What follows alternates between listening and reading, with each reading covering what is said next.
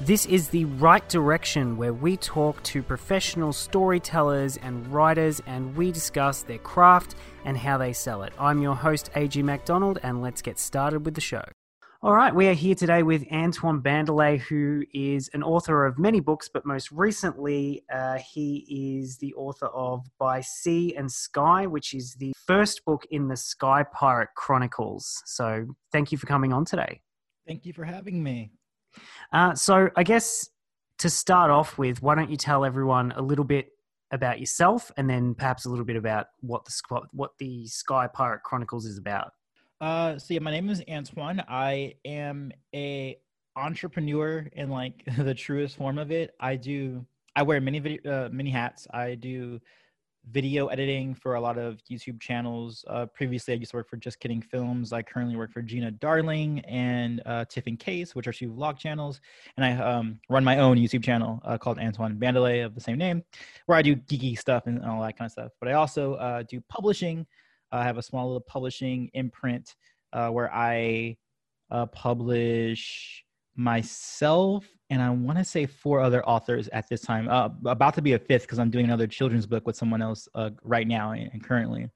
Um, so I got into the writing thing as most writers do because I just didn't have the book or the story that I wanted to see. So I just wrote it myself. Uh, this was probably after season five or six of Game of Thrones. And I went to Google, looked up African fantasy, um, didn't see a lot. There's a few, like, you know, you have your Nnedi Okorafor and um, N.K. Jemisin. And at that time, Tomi Adeyemi had just like come onto the scene. Like they were saying that, you know, this, this Harvard grad had just got a six figure deal, or sorry, a seven figure deal uh, with like Fox at the time, but now Lucasfilm took over for um, Children of Blood and Bone, which is her, her um, debut novel.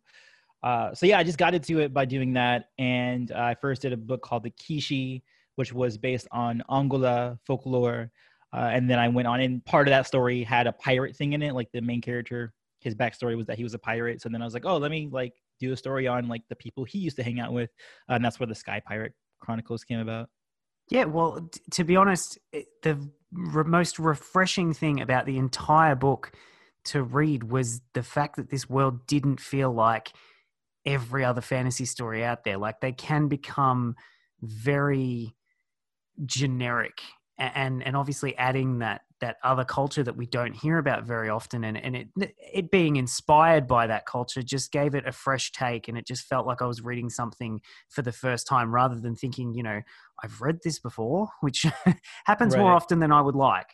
Which apparently too not even just the, the fact that it's based on um, african myth or swahili specifically for this one and caribbean and a little bit of um, arabia's in there. But um, i've been told there's actually not a lot of nautical fantasy. And i was like really? It seems like that's a very easy genre for, well, to exist except for well, like red seas under red skies i've heard um, and some others. I'm like really? Nautical fantasies aren't isn't a thing? Well, it's funny that you say that actually because one of my things that's kind of a my kryptonite when it comes to um, fantasy stories is having sky pirates, and I don't know if that stems from I don't know all of my favorite movies like Ghibli movies and, and even games like Final Fantasy. They they all have these sky pirates in them. Even Star Wars has like sky pirates that to vibe, an extent. Yeah and it's funny you mentioned that because Final Fantasy 12 is one of my all-time favorite uh, Final Fantasies, and that one is very, very tied to Sky Pirates. And actually, well, they the literally call them Sky Pirates in that one. yeah, they're actually called Sky Pirates.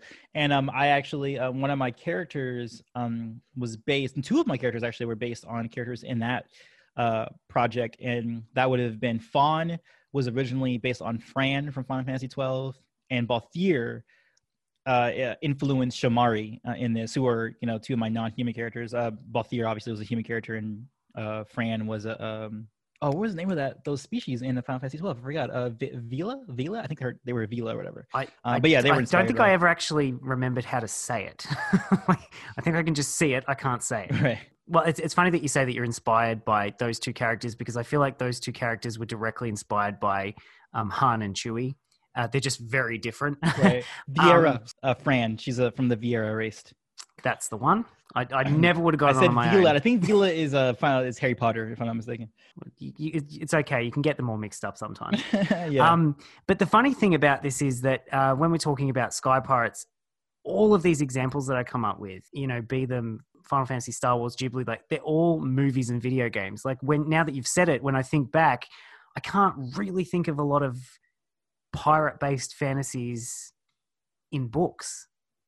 So it's it's actually kind of a thing. It's real. Like I didn't think it was, but it, it really is a, a thing, a, a lack in the market.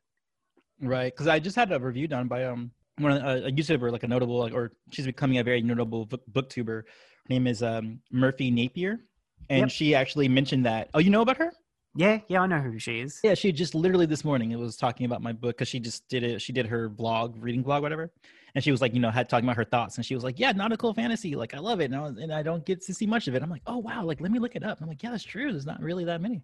I guess it's one of those things that you just assume that that it's there, and it, it's not. Um, but one of the other things I think was really great. Not only was it the culture, and not only was it the Sky Pirate things, but you you took these what would be seen as probably maybe small changes with the characters, and yet they make such a big difference. And I think one of the big differences that I noticed is often when we have stories with a strong female protagonist, she's not allowed to have a love interest because for some reason a love interest means that she's weak. And i don't quite understand that logic but in this she has a husband and he's very integral to the plot. Like she's trying to find her husband in in the beginning of this book. And and i just thought that that was a dynamic that we don't often get to see yeah, that's something that reviewers stick to very well when they were like, um, "Oh my goodness!" They're well, for one, they're already married because they're used to you know having the the romance and the chase yeah, kind of happens happen during yeah during the, the story, and then it happens.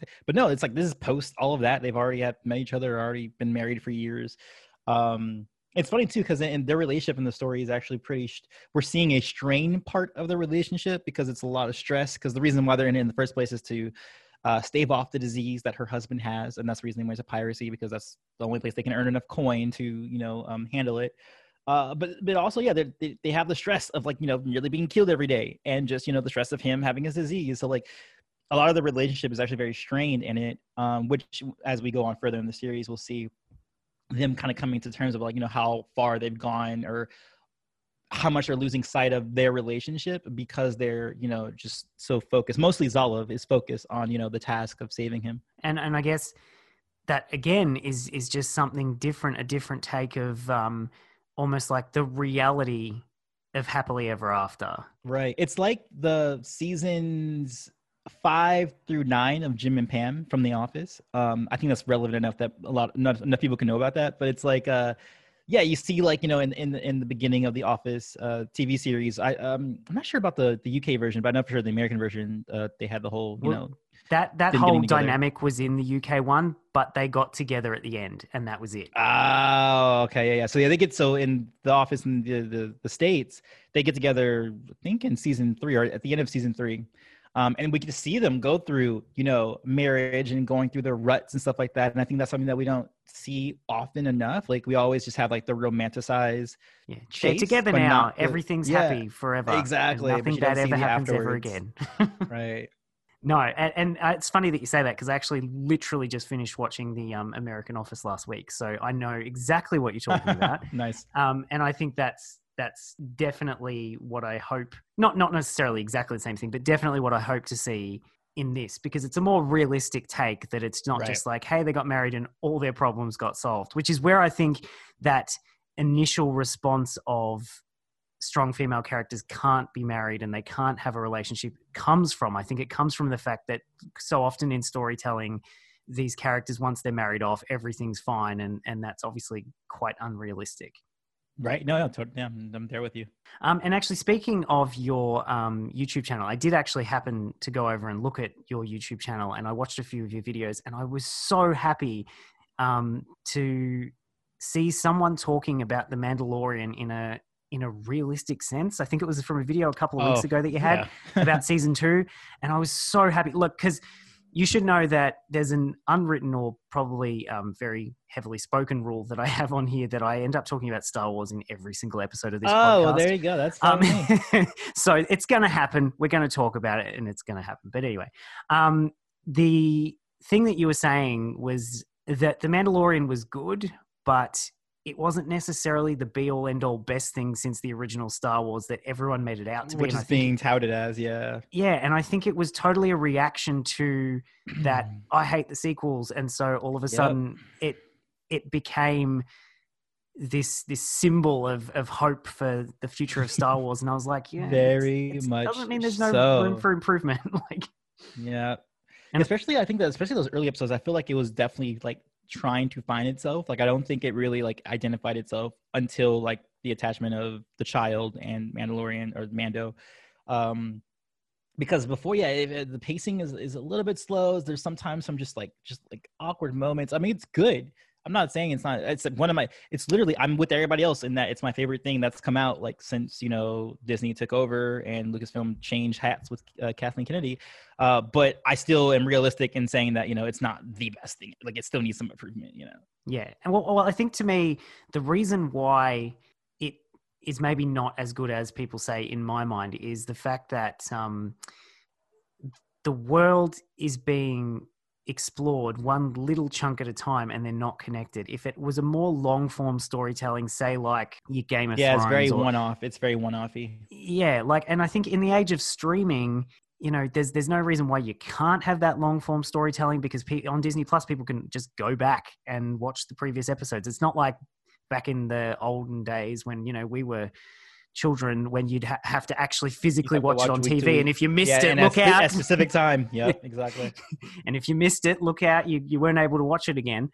Um so yeah i just that's that's one thing that i didn't understand. And and i think it wasn't maybe the best choice. And also like one episode with ming na wen and then just like nothing i was like Oh yeah, a lot of that, a lot of like guest stars and stuff like that. I Yeah. also think that um uh homie uh well, oh my goodness uh dude who played Gus uh, Gustavo Fring um forgetting Yeah, his yeah. name um uh there's the actor's name is Des- De- Despacito know or not exactly who Despacito you're talking about Despacito is is slowly in Spanish that's not how you say it but Es- Espacito I think is his last name.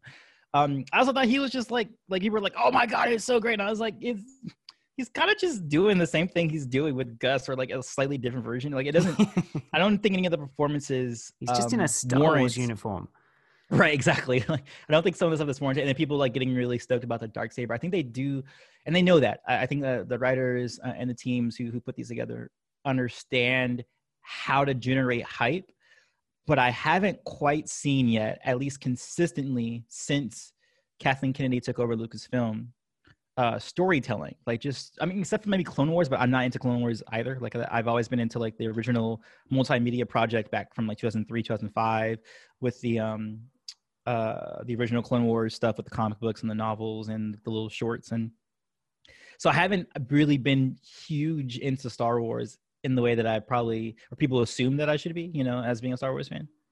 Yeah. Well, the thing is, I think it comes down to something that I think you did well in your book, which comes back full circle, um, which is the world building. And I think what you did versus what they did in the new Star Wars movies is they were constantly thinking 12 steps ahead and like, how can we expand this into more movies and more Mm. characters and more merchandise and, and stuff like that? They were always thinking ahead and they weren't specifically thinking about that story. And I've seen in most mediums, particularly though uh, books, movies, and to a lesser extent TV, I see quite often people will start something and you can see that they've planted about 75 seeds for future content. And I'm like, okay, just have one good story. Because, like, if you look at Yeah. the original Star Wars, it was a one and done, wrapped up story. Like really, A New Hope you can really watch on its own. Yeah, like you can Yeah. watch New Hope and just be like, okay, that that's the end.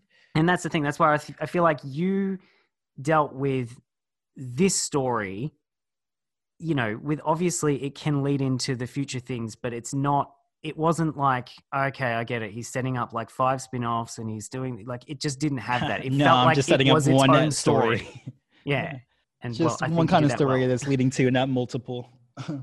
Though No, I do have, right. I mean, to, to say that I do, I actually do have like um novellas that are attached to. Like there is a prequel to um uh to by Sea and Sky called Stone Skin, which is how Jelani contracted his disease and how like the stone Skin, like the same way that we saw with uh the the Faye character, the Yokaja at the end, how she got. It's the same way that uh Jelani got it. Um, so I do have like offshoot stories, but they're never like um a mandatory thing. It's more like a an Easter egg or like a, an extra. Like, oh hey, if you know about it, you it's you get like an extra little tidbit, but it's not like a requirement or anything. Like I feel like that does kind of happen too with Star Wars. That they get to the point where like they'll start naming stuff, and it's like I don't know what any of that means, but I know that like the Uber Uber people who are like following everything are like you know. Oh, they mentioned that thing that was in that comic in that one You're like, panel. I don't you even know what that is. Yeah. Yeah, well, but that's the thing, I guess, is that if you're a skilled writer and you're writing a story, you can totally pepper in those references that you can flesh out later. It's just, I think, with a lot of things lately, it's just, just don't do it in a heavy-handed way that, as you say, feels Right. mandatory. That was like almost like half of Rogue One. It was just references. Well, yeah, that's the, but that's I guess that's Member the berries. callbacks as well. Yeah, like, hey, Yeah. remember this thing? Remember that thing? Yeah. Remember that? Yep. Remember? exactly. Um, so when we're talking about creating worlds, um, how how do you go about creating a world like like this one, for example? How how did you go about that? Like, what what sparked the idea? Uh, so I'm doing also all of these books that I'm doing. So the Kishi, which is from the Tales of Esowon series, and by Sea and Sky, which is part of the Sky Pirate Chronicles. Uh, these are all technically prequels. Like I'm basically writing prequels to like I, I usually equate it to um, Game of Thrones. Uh, or sorry, I should really say like a Song of Ice and Fire.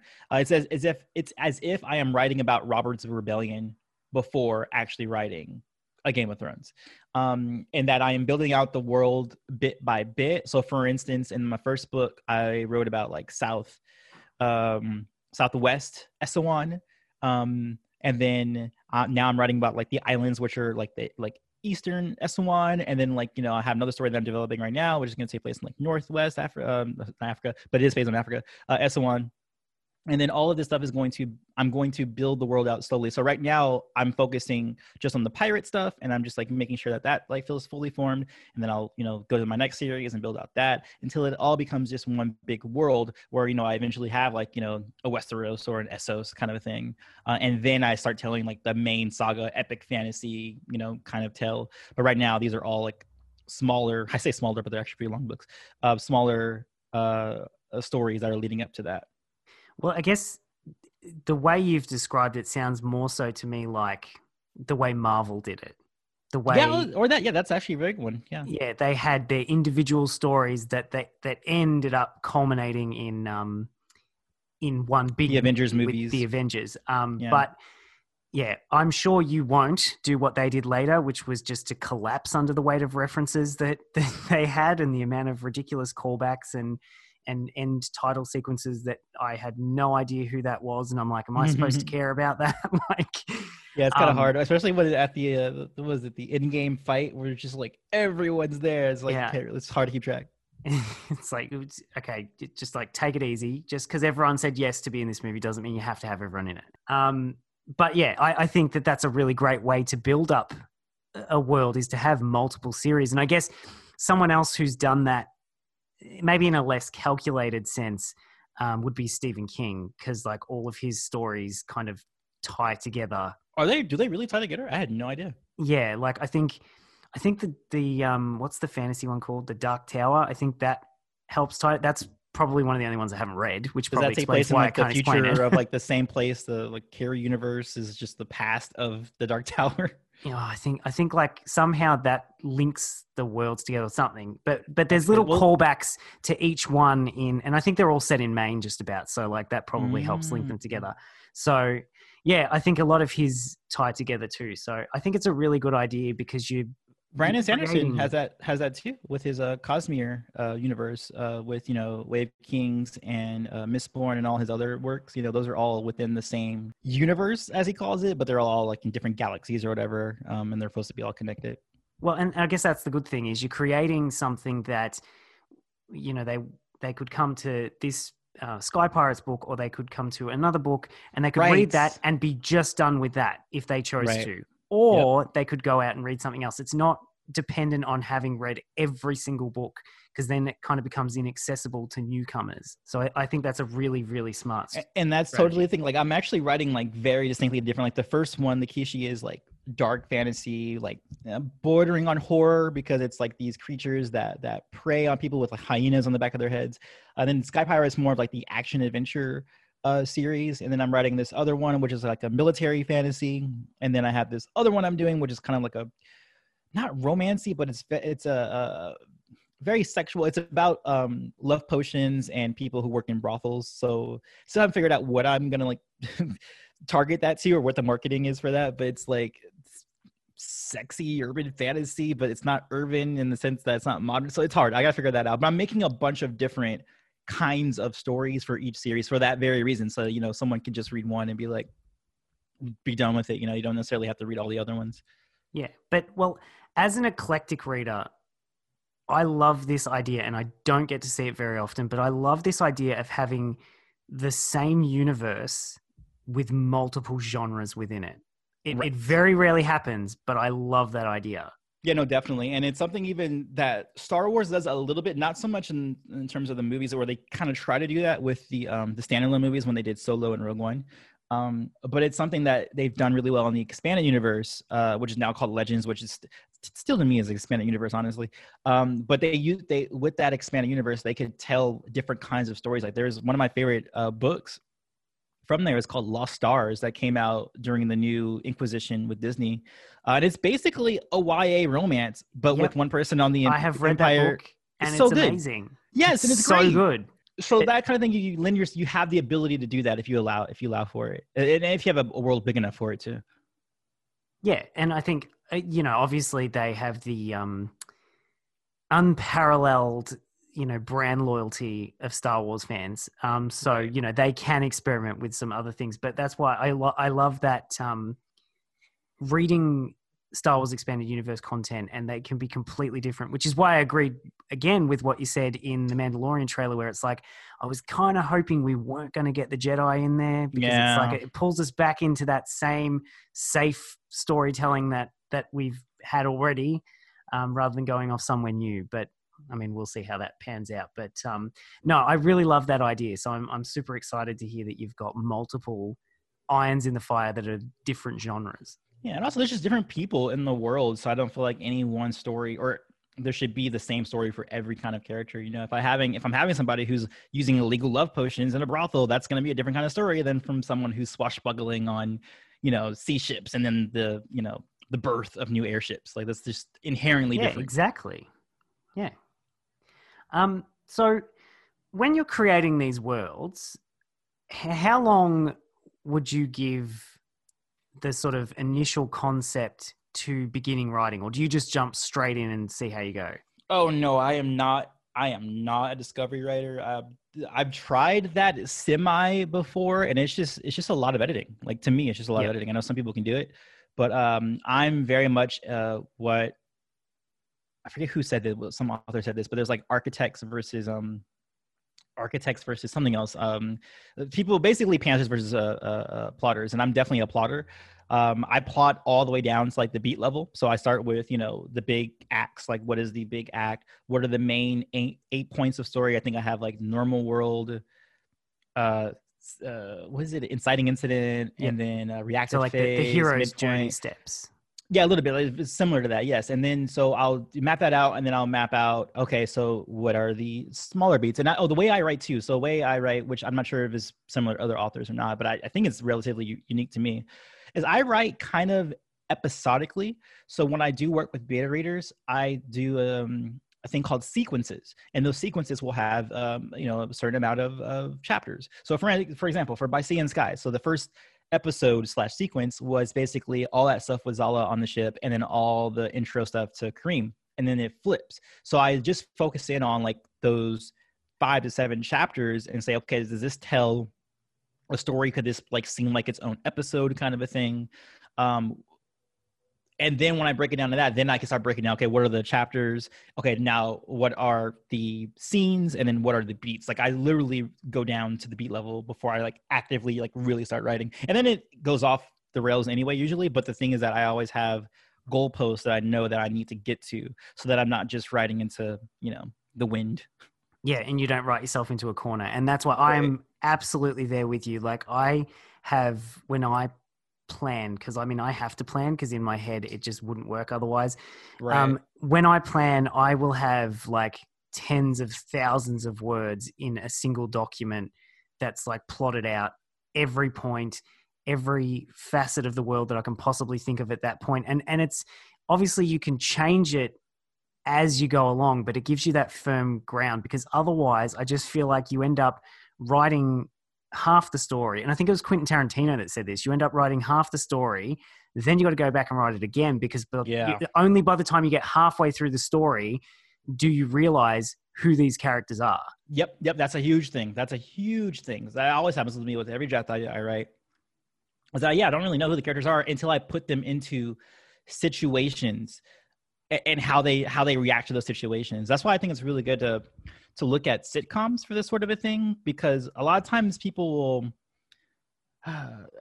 people are huge on like you know having character arcs and that and that's fine but i don't think you always always need character arcs or that's the only way to tell stories because you know with sitcoms or like a james bond movie or something like that it's pretty much the same character and it's just about how they're reacting to it and just seeing oh how does that personality type react to this situation this different situation so that is when i start discovering my characters is when i actively put them in these situations and i'm like ooh i outlined it like this but the way this character is speaking to me right now they would not do this and that's actually a funny thing too is that writers will always talk about um how their characters will not adhere to the outline. You're like, stop, stop doing that. You're supposed to go over here, not into this back alley. You know, like you know. So it's funny how that happens. It's like you're not Going even D&D. real. Why aren't you? Why aren't you doing what I want you to do? yeah, exactly.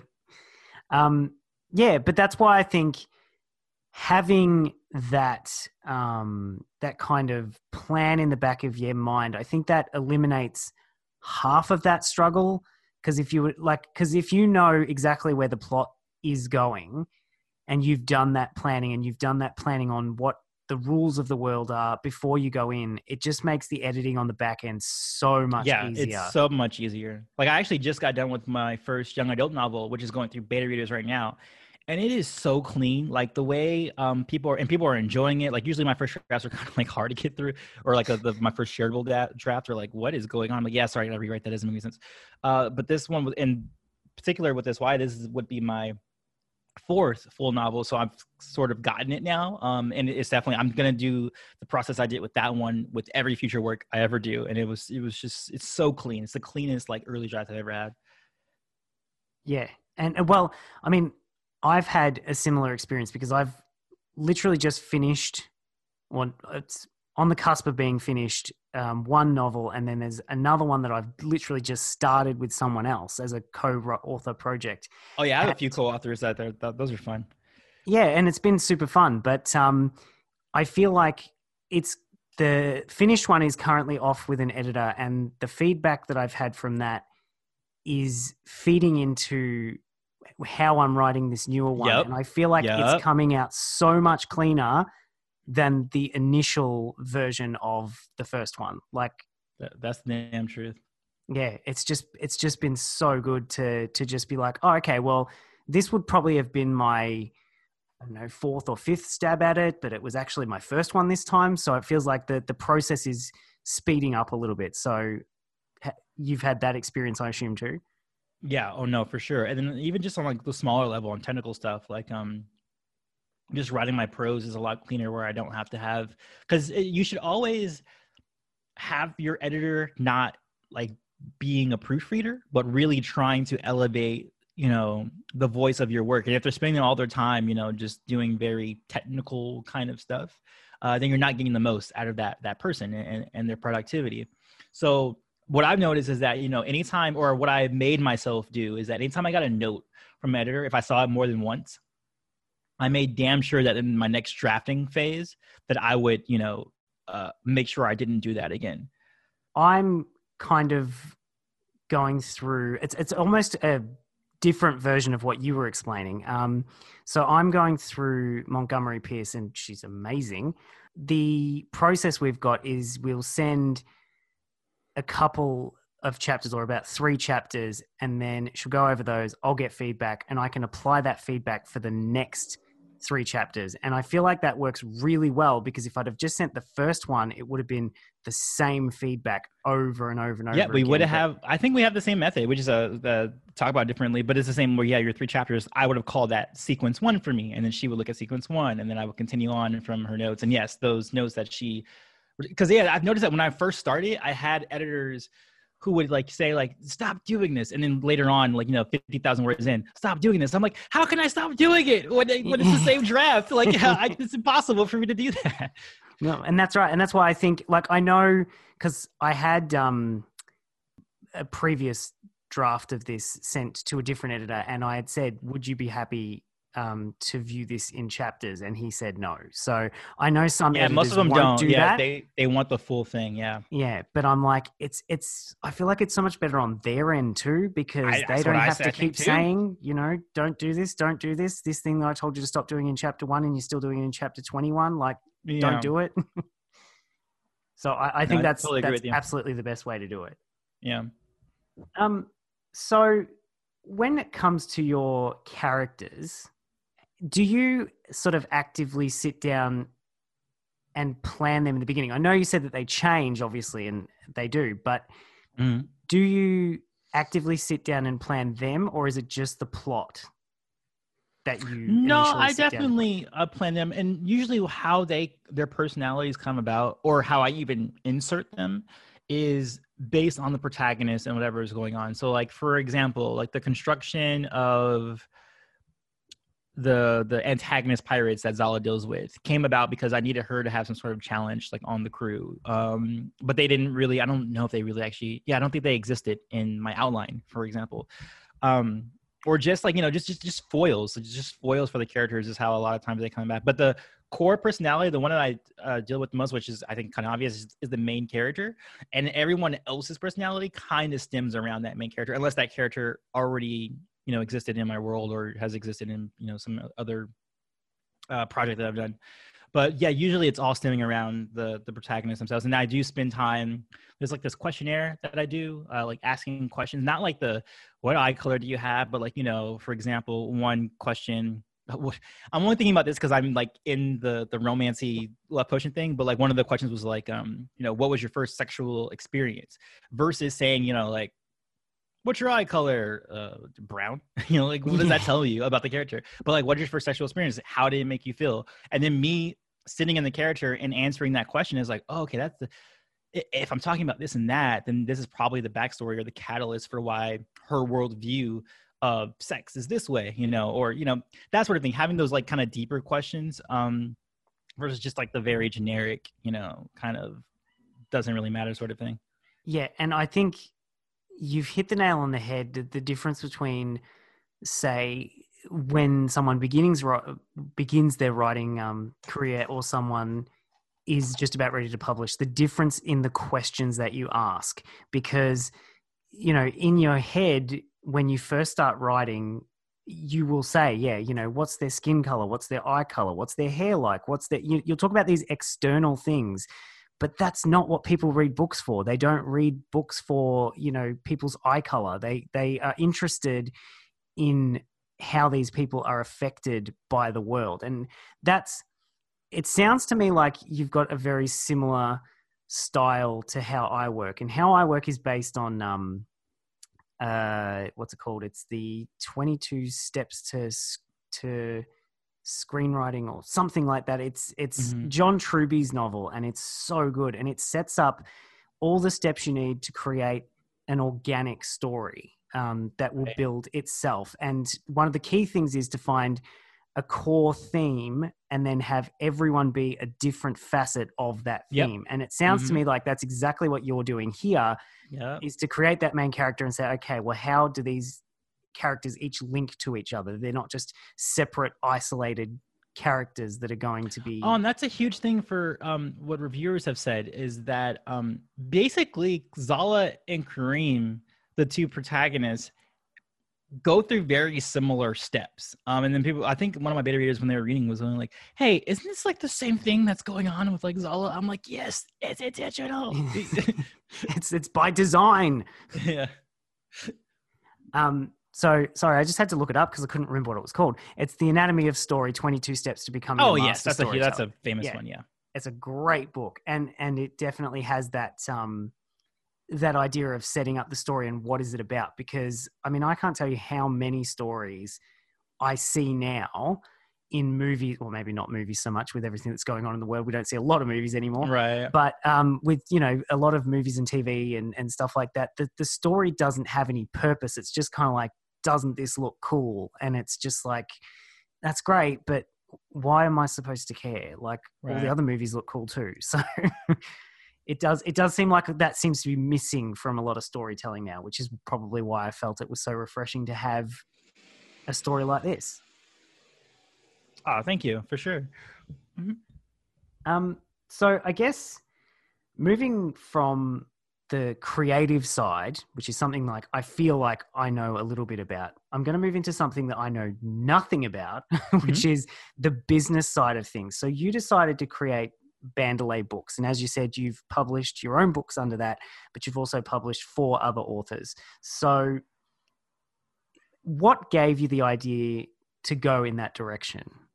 Well, I mean, it really didn't stem from me wanting. It's people reaching out to me actually. So initially, I was just going to publish myself, like most indie authors do. Um, and then when I wanted to do the whole novella thing, I was like, oh, you know, what'll be good. And because I noticed the thing I liked about Star Wars Expanded Universe is that there was different voices that were attached to it. And so I was like, oh, you know what? I have writer friends. I would love to see their interpretations of my world. You know, like let's have them take the side character and hey, can you write about like what they were doing, you know, during this part of the book, or can you write about what happened like prior to these events? And you get like when I read their stuff and gave them feedback and stuff like that, um, it actually helped broaden my view of my world. Like I think it would be na- very narrow if I had just done everything on my own.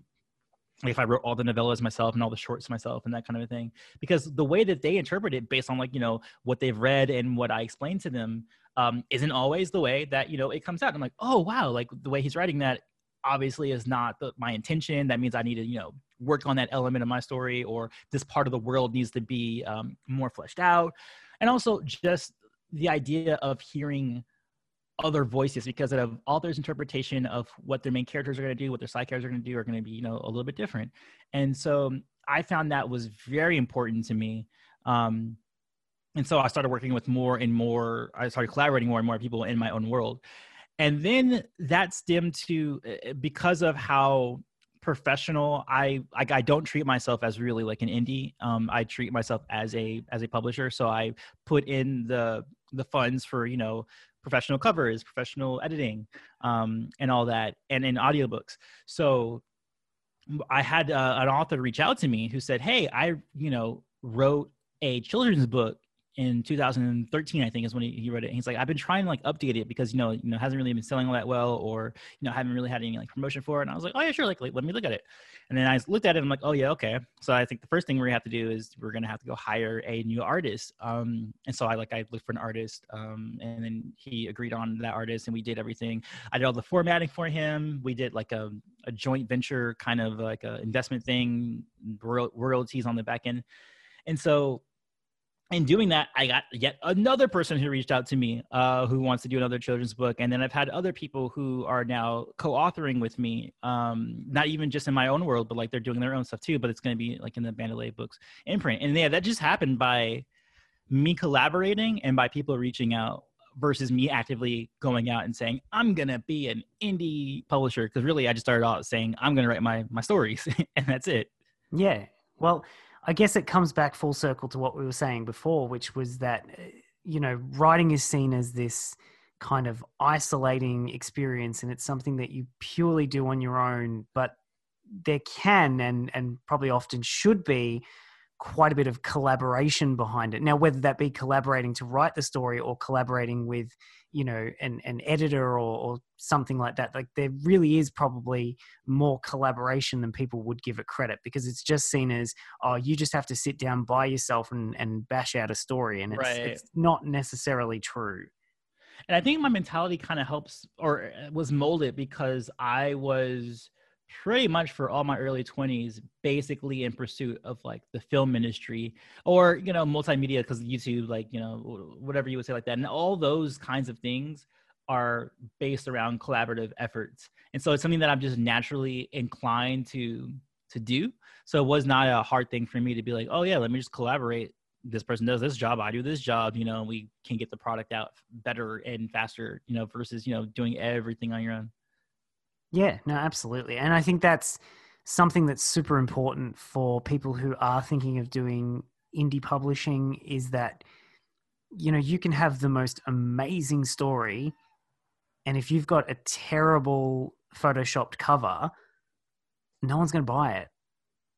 Yeah, and, no. and you know that's the thing that like people say you know you shouldn't judge a book by its cover, but let's be honest, everyone does. Like if a book's got a terrible cover, unless it has You're word of mouth, no one's going to read yeah. it. So I think that that's an important lesson that people. And I think it's sometimes need to important even more so for indies because we are, you know, fighting against. Because I mean, I'm going to be very honest.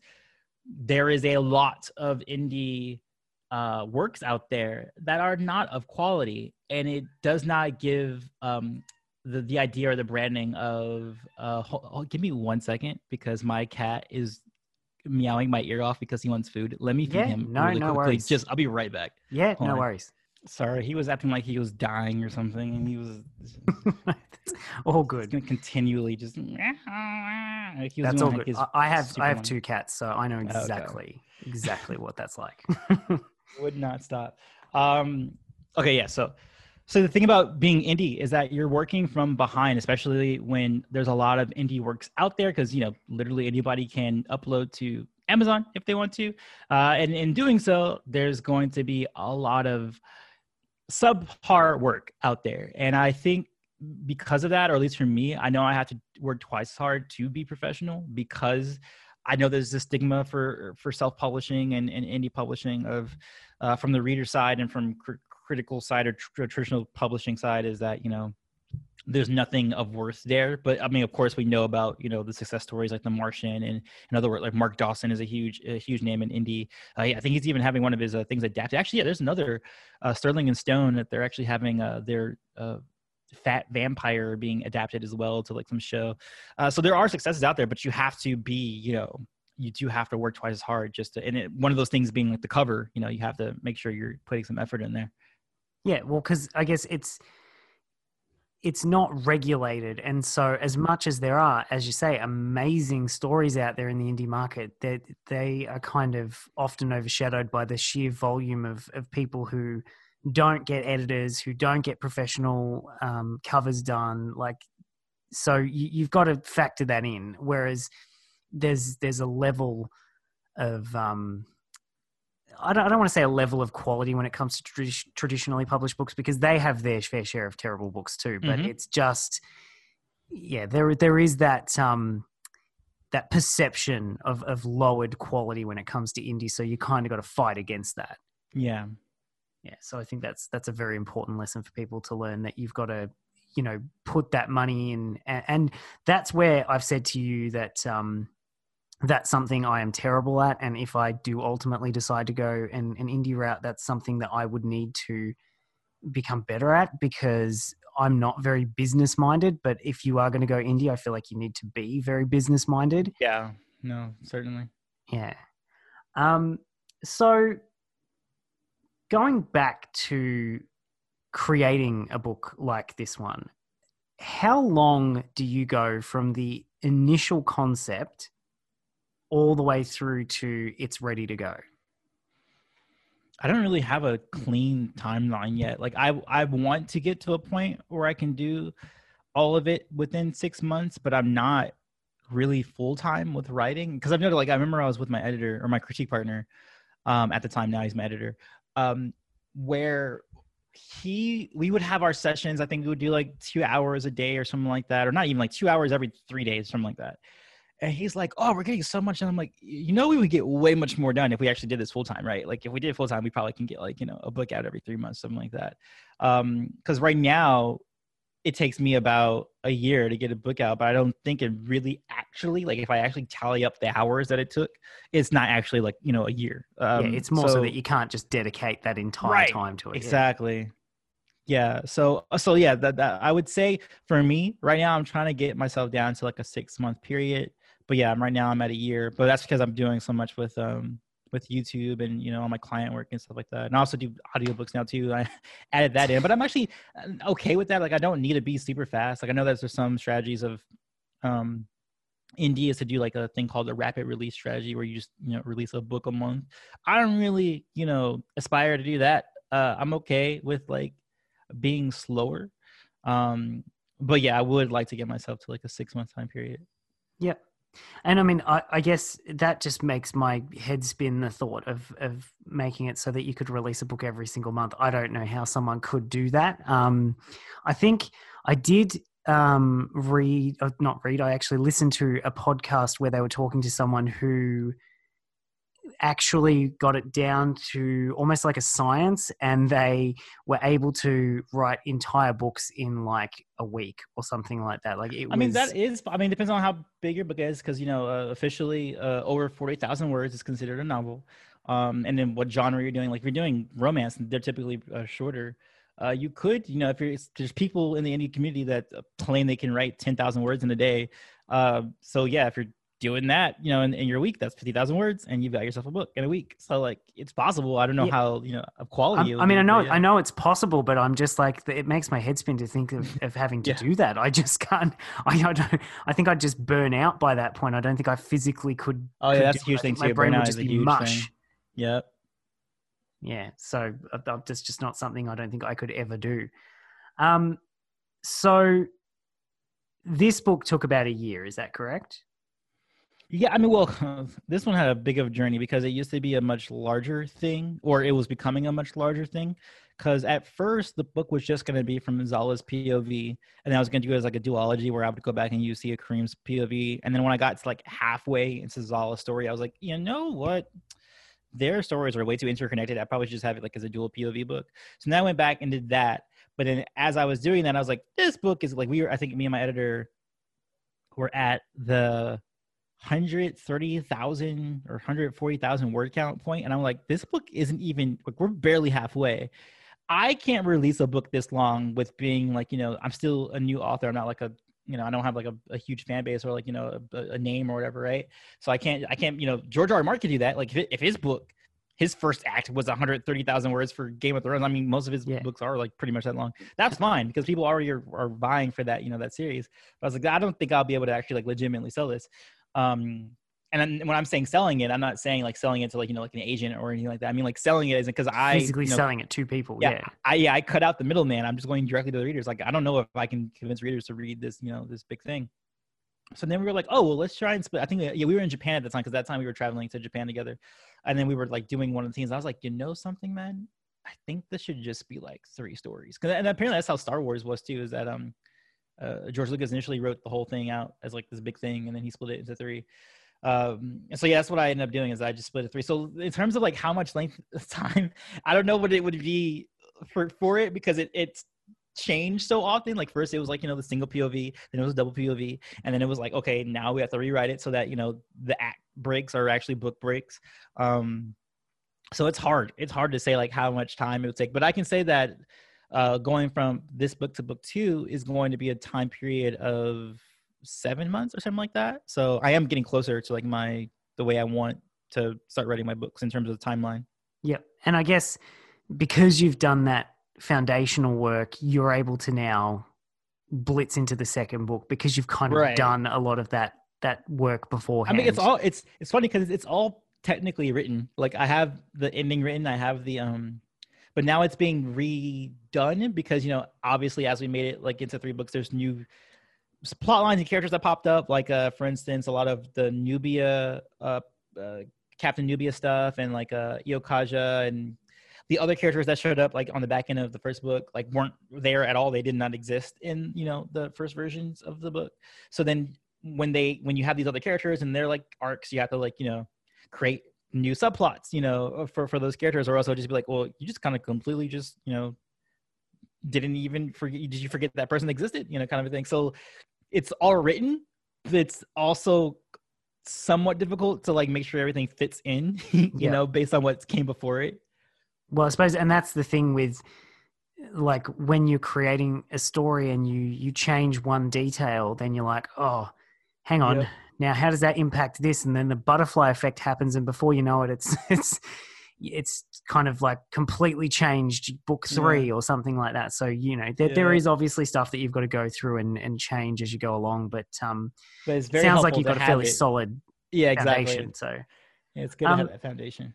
so going back to because i'm jumping back and forth here like nobody's business but jumping back to um, your own uh, imprint that you've created Mhm. if someone else was looking to do that what is the advice like having been through that already and, and having set it up now what is what's the advice that you would give someone who is considering that avenue I honestly don't know because I didn't even like mean to get into it. Like I was, it wasn't like an active goal or something I actively like pursued. So it's hard for me to be like, you should do this, this, and that. Because like really, my journey was me publishing myself, me wanting to collaborate with other people to just broaden the voice of my world and my worldview of my own world, and then also people coming up to me and being like, "Hey, I would like you to publish my book." So like, it's such a, I have a very specific uh thing. However, uh, if you are trying to go the indie route or um, making your own imprint, I always suggest uh, people look at the Creative Penn podcast. Uh, that was the f- one of the first ones that I listened to, and then there's also Mark Dawson's self-publishing formula. Uh, and then there's also what's the other one? A career author is one that I recommend, and then there's a YouTuber. Her name is Jenna Moreci, who is amazing and super personable and, and just down to earth. Um, YouTuber who who is a indie published, very successful. She only and then what's awesome about her too is that she only releases a book a year, or I think even like it's been more than a year since her last book. Um, and she's still able because most times you know in the indie community you'll hear a lot of people saying that you have to write a billion books to even like break even in this Yeah. industry. Um, but she does, you know, one year. There's also another uh, woman. I forget her name right now. I think it's Tammy, but I could be wrong about that. She also just writes one book a year, you know, um, and makes it work. So um, those will be the main ones I recommend people to go to in terms of like getting into, you know, the indie space and the indie community. Yep. So I guess I guess also it's it's just sort of saying you know you've got to do a bit of research before you go in. Don't just jump in head first. Yeah, I no, there's a lot. of- Like I, it took me like I told myself that I wanted to write in 2016. So I spent well, like I think I was like the end of 2016 at that time. Uh, so I actually went ahead and did well in particular because I knew I wanted to do this like this African inspired fantasy. I spent an entire year just doing research on African fantasy. And then I spent, you know, several more months just figuring out the indie space because it's a completely, you know, entirely new thing that I wasn't um familiar with. And, you know, I was it was me listening to those podcasts and just like understanding what you know PPC is or like what what AMS is, you know, all these like you know little terms that you get, uh, BookBub, uh, you know, uh, KDP, like all these things you have to like learn about. Um, whether whether to go exclusive with Amazon because Amazon has basically like a a Netflix for books, or do you go wide so you can be in libraries and you know be everywhere in the world? There's there's a lot. There's there's a lot to it. So I would say take your time. Like definitely, ta- I I took a year, you know, to do the research before I even got ready to write or to publish. Um, it's not something that will happen instantly. Um, but yeah, it's possible. Well, I think I think yeah, that comes back to what we said before, which was that so many people often perceive it as, you know, I'll just upload a book to Amazon and then it'll be done, and then I'll sell millions of copies and I'll become famous. And it's like mm, it's a little bit more No. complicated than that. Yeah, Um, it's a lot more complicated. Yeah. So, and, and I guess it also speaks to the fact that, you know, we talk about publishing and we say, you know, you can go traditional or you can go indie, but within traditional and within indie, there's so many different avenues that you can take. Like you can, with traditional, you can go um, a big press, you can try a small imprint, you could try Yeah. an, a, a really small press, you could, and then with when you come to indie publishing, you can try um, you know, publishing with Amazon. You could try publishing independently yourself. You could try starting your own press. There's a million and one different ways for you to publish your book. So I guess that's the big takeaway from this episode is do your homework. Yeah, for sure. Yeah. Well, because as I said, that's something that I am utterly hopeless with is is being business savvy. So if I do go down that route, that is something I will definitely need to learn. Yeah, I'm doing that today. This is one of the things that like aggravate me because I had to do like all my spreadsheets because it's the beginning of the month, so I have to like you know the royalty share for all the authors and then like tracking what my sales were and like how much I have to allocate to like my marketing budget. Like it's not my favorite thing at all to do, but it's a necessity. And and also on the back end of it too, you do get a higher royalty share when you're indie versus uh to, i mean unless you're getting like those seven figure deals which happen one in a million times when you're jk rowling or stephen king or tomi adeyemi uh oftentimes working writers don't get those kind of pay cuts um and they often have to work you know second jobs and indie does give you an avenue for more uh, for more revenue and, and a bigger uh, slice of the pie yeah so i mean you can you can sell less in order to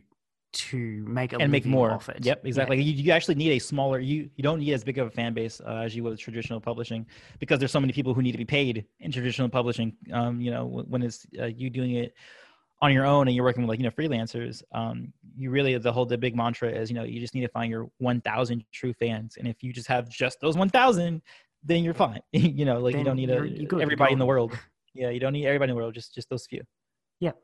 No, I think that might be a perfect place to leave it here. So thank you so much for coming on. Um, before you go, though, would you like mm-hmm. to tell everyone where they can find you? Oh, yeah. So the best way to find me, I have a website uh, that is my first and last name, uh, AntoineBandele.com. That's A N T O I N E, the French spelling, uh, B A N D E L E.com. And that's where you'll find li- literally everything. You'll find my YouTube channel, you'll find my social media accounts. Uh, it, also, if you just Google my my first and last name, it'll pop up with everything, uh, YouTube and all that.